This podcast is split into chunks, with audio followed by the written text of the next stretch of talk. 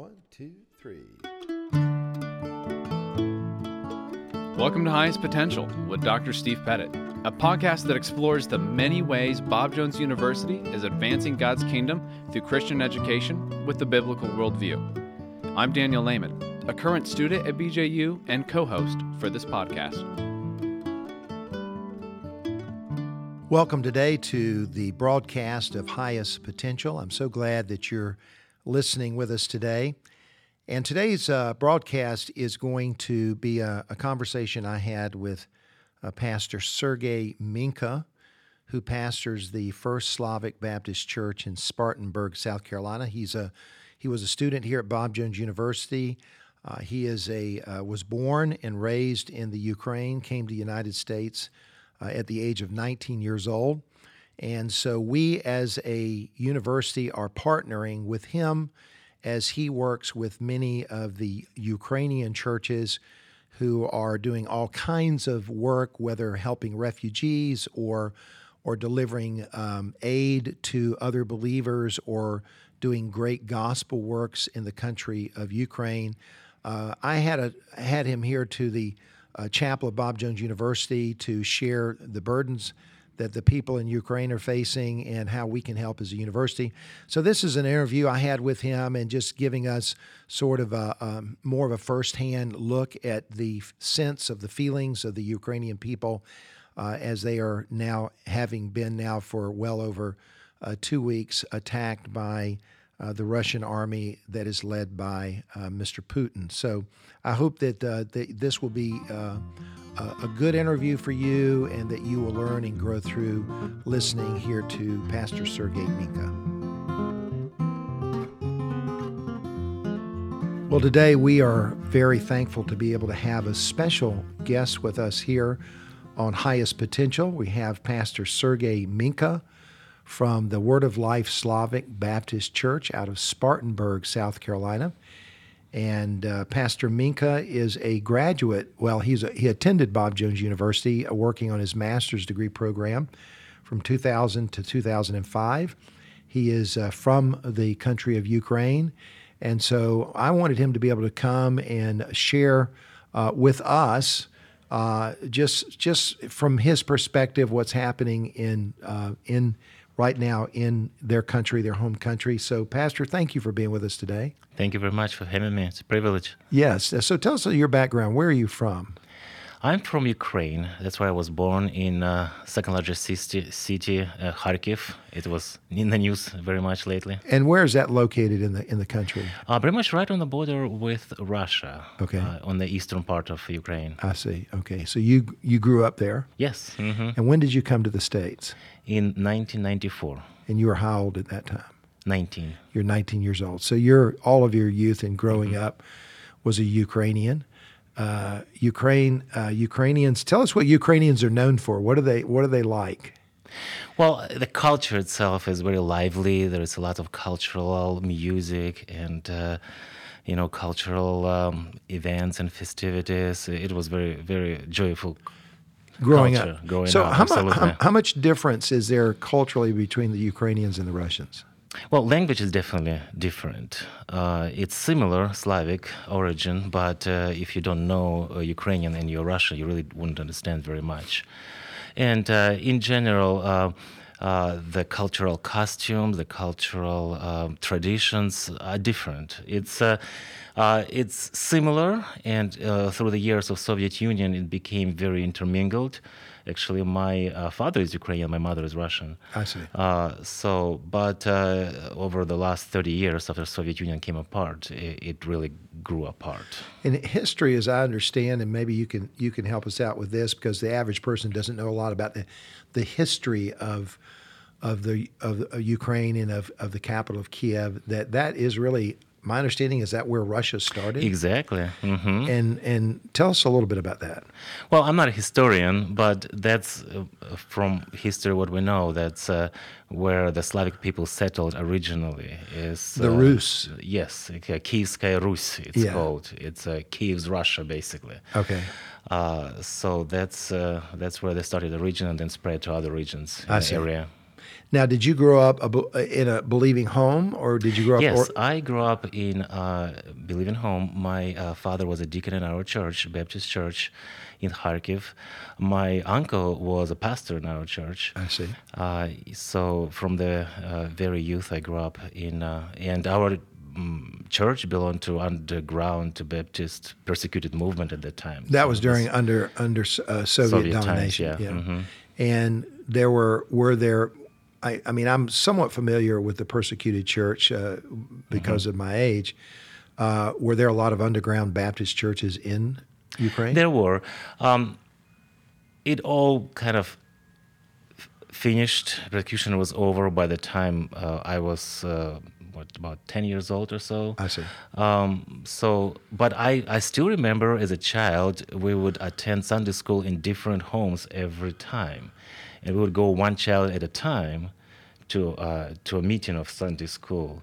And actually, eventually, our Sunday school teacher, uh, dear sister in our church, was caught, and she spent three years in prison. I Wow. remember that story. Oh, wow. I remember that person actually. That was a kind of huge uh, for me as a young person. That was a huge example of faith and in, in times of persecution. And what brought you to the USA? We came as refugees. Um, Your there was- fam- your yeah, as soon as opportunity came uh, in uh, 1994, a lot of from the early 90s, a lot of Ukrainians and Russians left.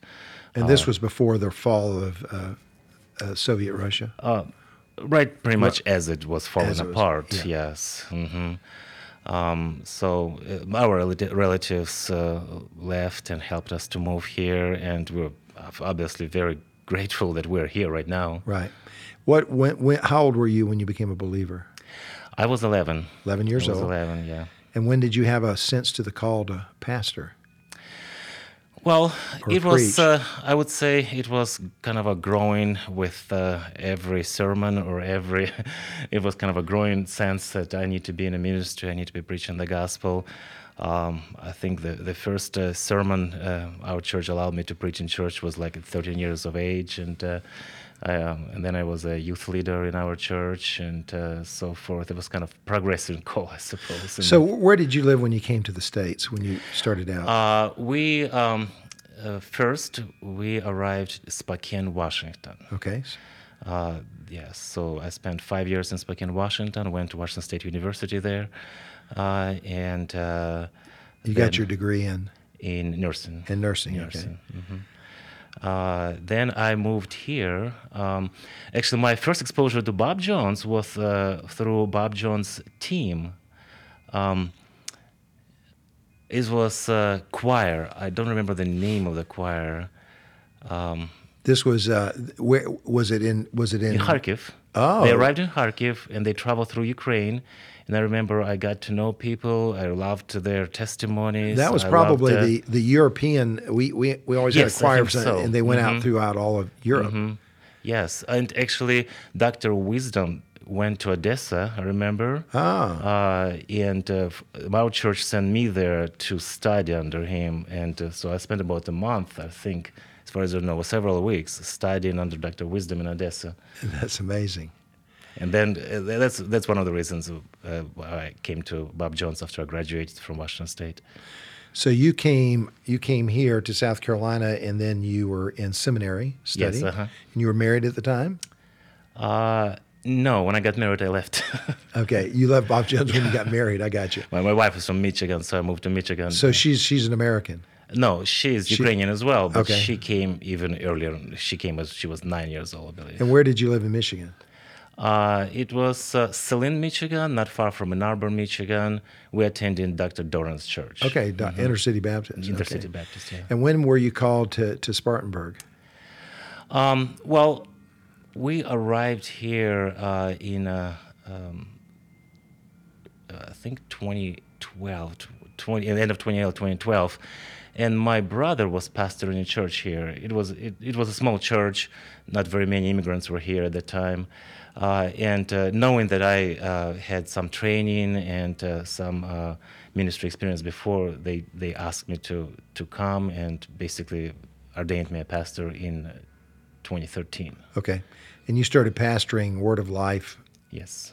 at what year? Was it 13? 2013. 2013. Very good.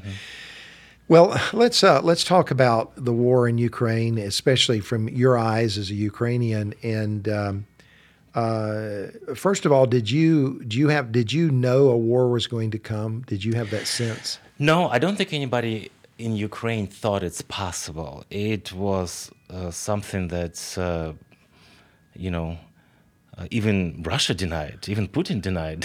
he told several times that he has no intentions of actually invading Ukraine. Obviously, obviously he lied, but uh, um, people thought that uh, you know Russian government and Putin himself are just trying to achieve some objectives through pressure, and uh, and will be it. But I don't think people were really ready. I mean, expecting it to happen. So, from a from a, a Ukrainian's eyes, how would you view the intentions of Putin?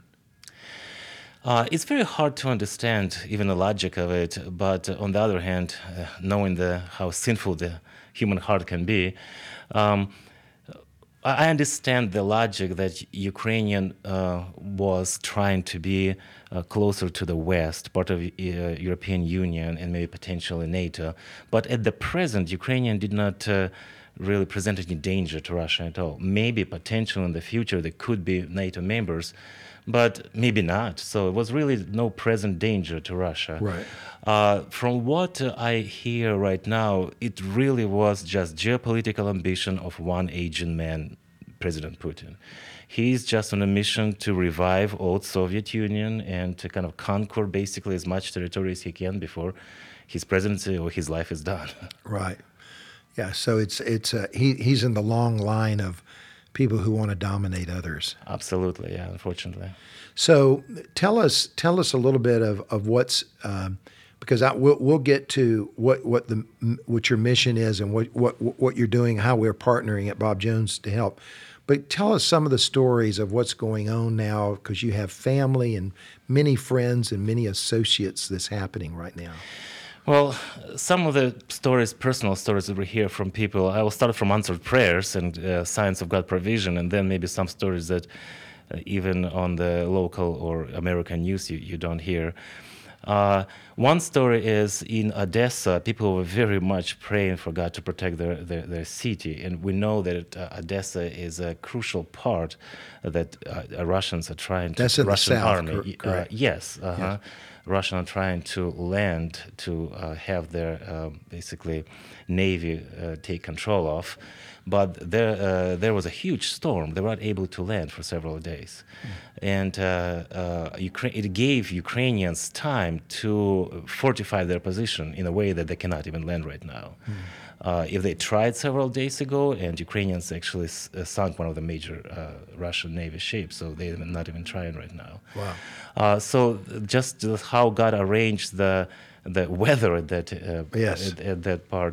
Uh, I had I heard several stories from from believers, from pastors, that the cities uh, i- i- that, that were especially bombarded, and uh, get, people would gather up to pray in those cities, i- in, in those homes, and th- they would they would share testimonies that almost every other house on the street or in the neighborhood would be leveled to the ground, and the the place where people gathered to pray would be still standing. It um, it actually was so evident that some people would run to those homes instead of Where on the people were praying, yes. Exactly. It was just.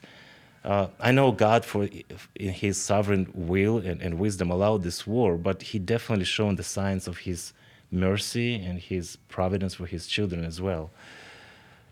So tell us a little bit about, you know, you you've got this Russian armies coming in. Um, the idea was that even many of the so- Russian soldiers didn't even know they were going to war. Yeah, that's just absolutely unbelievable from strategic military perspective. A lot of Russian soldiers who are being captured right now are telling that uh, they really didn't know that they're going to war in Ukraine. Uh, they were told they're going to a training exercise.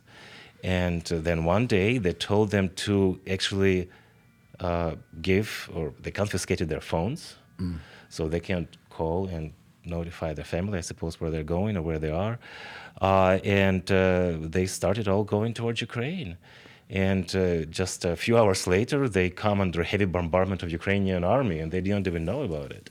Wow. And uh, once they know, I mean, some of them, of course, a lot of them, uh, uh, I believe uh, mostly either under the propaganda of Russian propaganda or under the threat of, uh, you know, prison sentence, they fight. But very many of them are actually surrendering on purpose. The, the Russian soldiers are surrendering. Yeah, exactly. Some of them are sabotaging their own vehicles. They're draining gasoline from their uh, vehicles and, and basically reporting to their commanders that we run out of gas. Uh, some of, them, some of them actually blowing up their own vehicles until they become after bombardment. Uh, from what I hear from eyewitnesses and from Ukrainian news, that a lot of Russian soldiers are basically doing everything possible not to fight Ukrainians. So, uh, on the other side of the fence are the U- Ukrainians. Tell us about their resolve to fight. Well, for Ukrainians, I think they surprised the world. right. People did not expect them to fight so hard and to be so determined. And um, I, I hear a lot of comparison to uh, Winston Churchill in his uh, right. Second War, World War. With Zelensky. Yeah, exactly. He definitely demonstrated the courage and leadership that people didn't even expect. Uh, and uh, um, they followed his example. But I think another, another reason is uh, the history, the history of um, Soviet Russia dominating and terrorizing Ukraine, especially in the very beginning, in uh, when when the Soviet Russia just occupied Ukraine in the early 1930s. Actually, my mom was born in 1931, and she was telling me the stories how there was a great famine in Ukraine, orchestrated by Russian government, by Soviet government. It was a it was a made-up famine. Basically, mm. all the crops in Ukraine were dumped into some sea, maybe Black Sea, I don't know, and uh, uh, millions of Ukrainians died.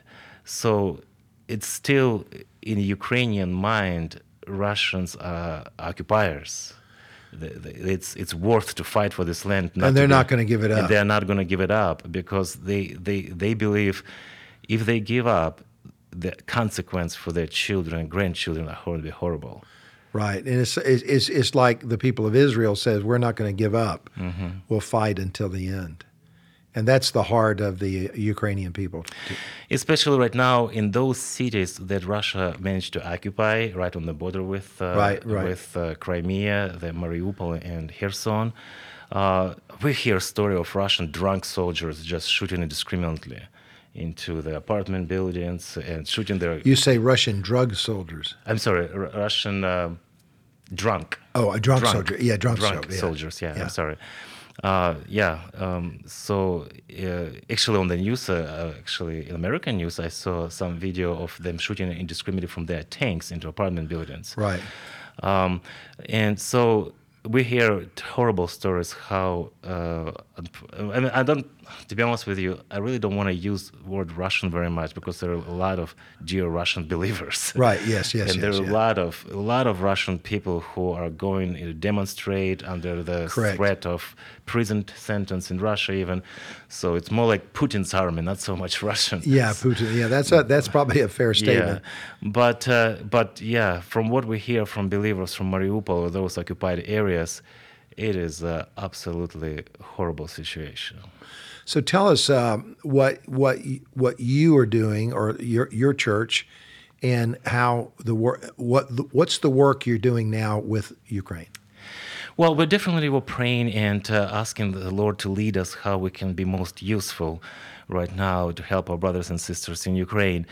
And a lot of our members in our church uh, immigrated from Ukraine. So we called the pastors from Ukrainian churches right there, what they're doing. And uh, the war right now is mostly raging uh, in eastern part on the border, border with uh, Russia. But the western part, closer to Poland, is mostly peaceful. Uh, the, um, the Putin's army, they bombarded uh, mostly military installations, but not the civilian infrastructure. So, so the banks are functioning, and it's possible to withdraw money from the banks. Uh, basically, those Western Ukrainian Baptist churches are organizing a lot of ministry and help right mm. now. They are buying and delivering to Kharkiv, to Kiev, to wherever they can in eastern uh, Ukraine, food and medicine, and they're uh, helping their brothers, helping unbelievers. Uh, they uh, posted posters around their cities in western Ukraine and made announcements on social media for anybody who is traveling through their town toward Poland to stop by.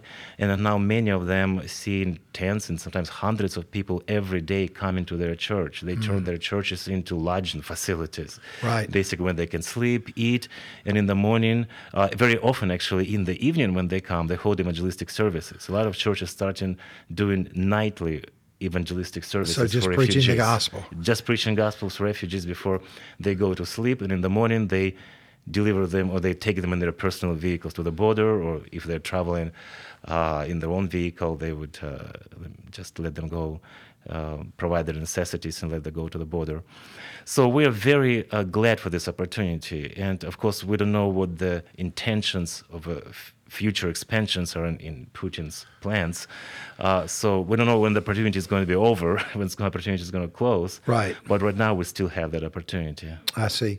So uh, I, I know from from a practical standpoint, you know, you're trying to get X amount of dollars is there a is there like a weekly amount of money you're trying to get or? Well right now um, about 15 churches contacted us. We contacted them and found out for sure what they're doing. And on average we send about two and a half thousand to every church. Two and a half thousand. To every church so far. Okay. So our church, just out of our budget, mostly we uh, sent about forty something thousand. Yes. Okay. And uh, some of them, after a few days, called us back and told me we're running out already. Okay. If we don't have any more money, we really don't have anything. Right. I got you. Because uh, they don't go to work right now. The economy is just right. it's not functioning in Ukraine. Right. There's nowhere to go to work or, or, make money right now in Ukraine. Plus it's winter, plus yeah. food mm-hmm. is scarce and that kind of thing. Gas is very expensive. Very right expensive, well. yeah. Mm-hmm. So uh, the, the the the name of your relief fund is called Ukrainian Relief Fund. Yes, it's just general Ukrainian Relief Fund. Uh-huh. And and how do you get in? If somebody wanted to, somebody hears this broadcast and they wanted to send a gift, we created Give uh, Send Go account. Um, Give Send Go. Yes. Uh-huh. Uh, and uh, I, will be glad to provide you with a link to that account. Okay. Uh, and uh, every dollar that is contributed to the account, we will just totally 100% send them over to Ukrainian pastors. Yeah, so it's through Give, Send, Go Ukrainian Relief Fund. Yes. And I know that we're doing one from, from Bob Jones University. And what is that one from Bob Jones? I'm not sure. It can be in the show notes. Okay, it'll be a sh- it'll be in the show notes for people that want to give. Uh, and so the student body here at Bob Jones is this is the final week before spring break. This is our spirit week, and so this week, throughout the course of this week, we're trying to raise funds. Our students are. We just had a Bible conference offering of $150,000, but they're getting behind this, doing different events, and we're hoping to raise maybe 20,000 plus. We don't know. Maybe maybe you're listening today to uh, this this uh, broadcast, and you are moved to give. You can contact us, uh, and we will we'll we'll give you the direction of how to give through that. Uh, this week, we're having special prayer meetings for Ukraine. Tomorrow night, uh, this is Monday, so tomorrow night, Tuesday night, we're having a walk for Ukraine from our with our student body, and we're actually walking around campus and stopping and praying for Ukraine. And so, uh, we're just trying to do everything that we can going forward. So, as we wrap up today, uh, Brother Minka, what what is your what is your hope and prayer? Uh, through this war of what what is your hope and what the Ukrainian hope is? Well, as a believer, my hope that God would bring revival to the land of Ukraine through this. And we, of course, uh, hear uh, stories right now of people seeking out because uh, a lot of them are hiding in uh, their basements and subway stations and they're trying to pray. They're looking for opportunity to to find out more about mm. gospel and that's where those pastors come in and courageously ministering to those people that's first of all and of course my hope is that uh, my homeland of ukraine would finally be free and uh, democratic nation and uh, victorious at the end and uh, it's amazing to see listening to a lot of Ukrainians right now, they don't even they don't even contemplate the idea of surrender. They all they will they they they, they truly believe that uh, Ukraine will win. Well, that is that is our hope and that is our prayer. And uh, as Americans, we we are wanting to do what we can to support the uh, Ukrainian people, and then also pray for the Russians. You know, the Bible says pray for your enemies, and, and a lot of the Russians are not enemies. They they're good people, and they don't they don't want this, and we just need to pray for God to. Absolutely, override. especially um, a lot of those Russian soldiers. It's so pitiful to look at them. Sometimes they're so young, so inexperienced, and uh, we pray for salvation of their souls as well. We pray for um, some of the Russian people. Uh, to be honest with you, to to kind of understand and know what's going on, because a lot of them don't even know, don't understand what's going on in in Ukraine because of the overwhelming Russian propaganda. Right. Um, so we pray for unity of the church, especially in our church. Our church is um, maybe 60%, 70% Ukrainian, 30% Russian. Uh, so, and thank God in our church we have no problems as far as uh, unity in believers. But in general, uh, in general, we, we do pray that there, uh, among Russian, Ukrainian churches, will be unity, understanding, Yeah. and uh, unity for the truth and for preaching of the gospel. Yes. Well, uh, Pastor, thank you so much for your time, and thanks for coming to meet with us today. And we will be praying for uh, God's blessing uh, on the country of Ukraine. Thank you very much for having me. Thank you for listening to this week's episode of Highest Potential with Dr. Steve Pettit. Don't forget to find us and subscribe on Apple Podcasts, Spotify, or wherever you get your podcast. Thanks for listening.